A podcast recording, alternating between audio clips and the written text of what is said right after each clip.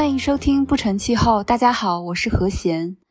今天想给大家分享一个难得的关于环境保护的好消息。联合国支持的一个专家小组在今年的一月九日表示，地球的臭氧层有望在四十年内恢复。这里所说的臭氧层是在距离我们最近的对流层顶之上，至高约五十千米的范围内，它像一层防护罩一样。保护我们和环境免受有害的紫外线辐射。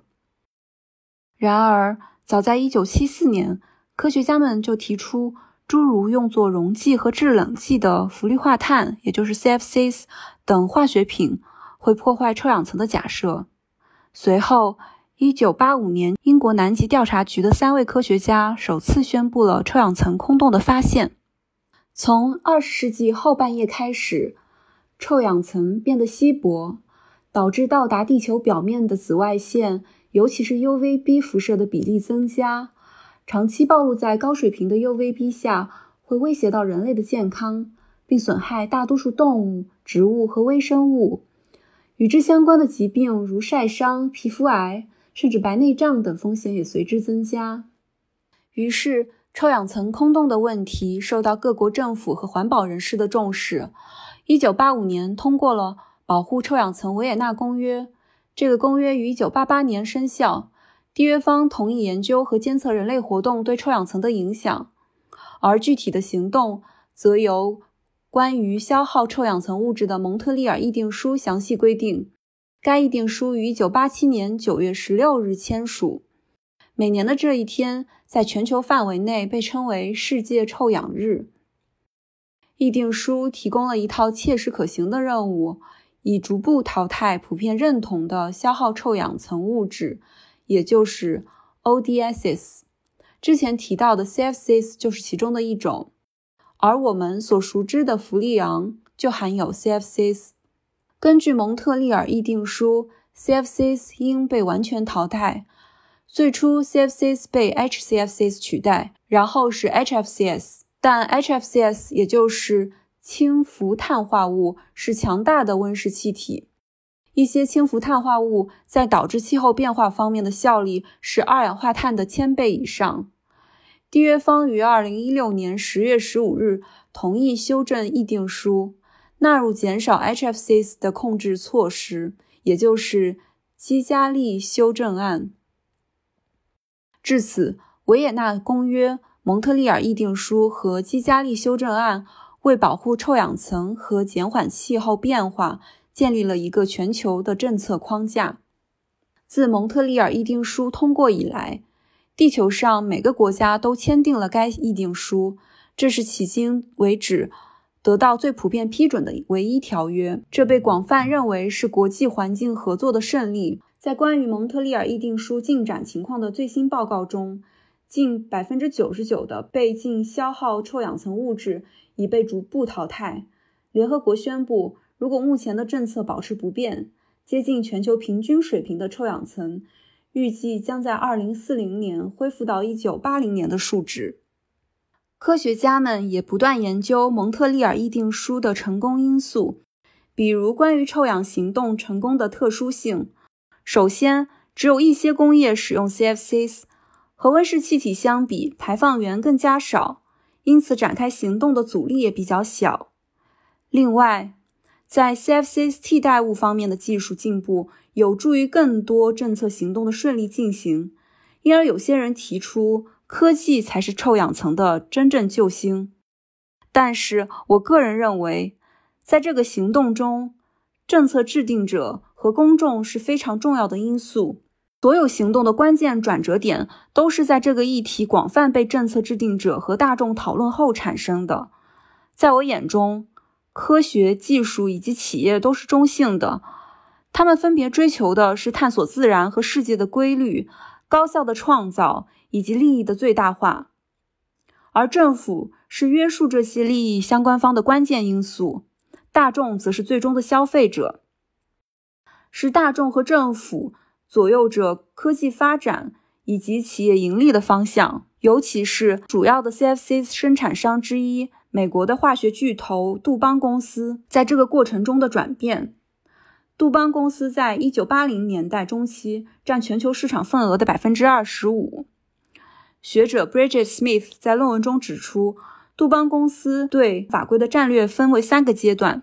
在第一个阶段，也就是一九七四年到一九八六年，杜邦公司质疑科学，反对法规。在第二个阶段，一九八六年到一九八八年间，公司通过游说来影响法规。最后，在第三个阶段，也就是一九八八年之后，才过渡到替代品。因此，杜邦公司一九八六年关于替代品的声明，只是为了进一步谈判开了个头。而对替代品的研究，在一九七四年到一九八零年的初步考虑之后，仍然停滞不前。实际上，杜邦公司只是在议定书签署后，增加了对替代品的资金投入，甚至抵制了国会和环保部门的要求。在一九九五年，也就是最终淘汰日期之前，停止生产 CFCs。因此，夸大 CFCs 替代品对议定书的影响及科技才是臭氧层的真正救星，也并非准确，因为他假设这种技术可能是监管成功的必要条件。而就杜邦公司的例子来说，政策、舆论和经济利益才是主导公司对 CFCs 法规态度的转变，而且投入替代品的研究。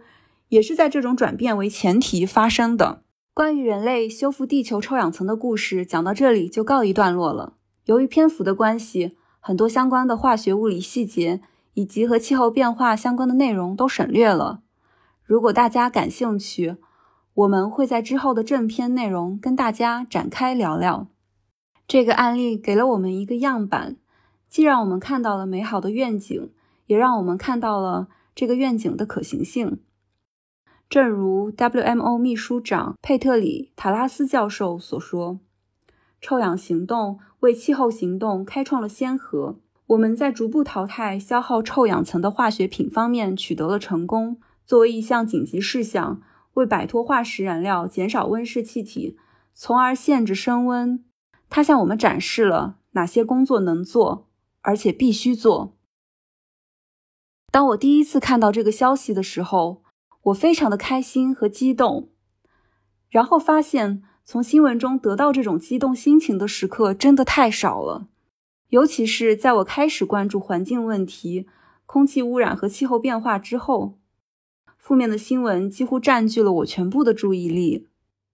我想，我常常接触到关于环境的负面新闻，一方面原因是确实有这些事实存在，比如频发的极端气候。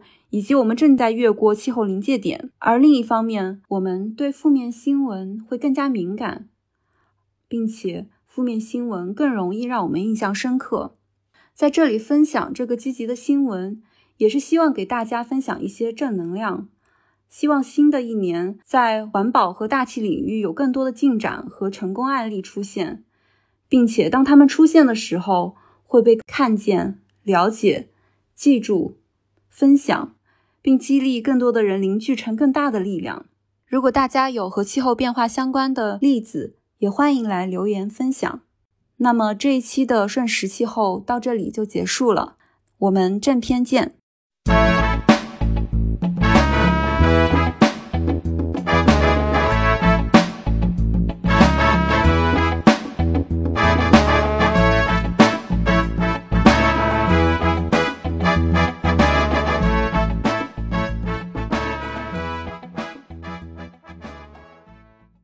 感谢收听《不成气候 No Such Climate》。不成气候是一档广泛的关注气候变化、大气污染等大气科学议题与时事热点、社会生活的相焦点的播客。如果你喜欢我们的播客，请在苹果播客给我们好评鼓励，也欢迎在小宇宙、喜马拉雅、荔枝播客、网易云音乐、QQ 音乐等平台与我们留言互动。直接联系可以私信我们的公众号或微博“不成气候 No Such Climate”。或发邮件至 no such climate at gmail dot com。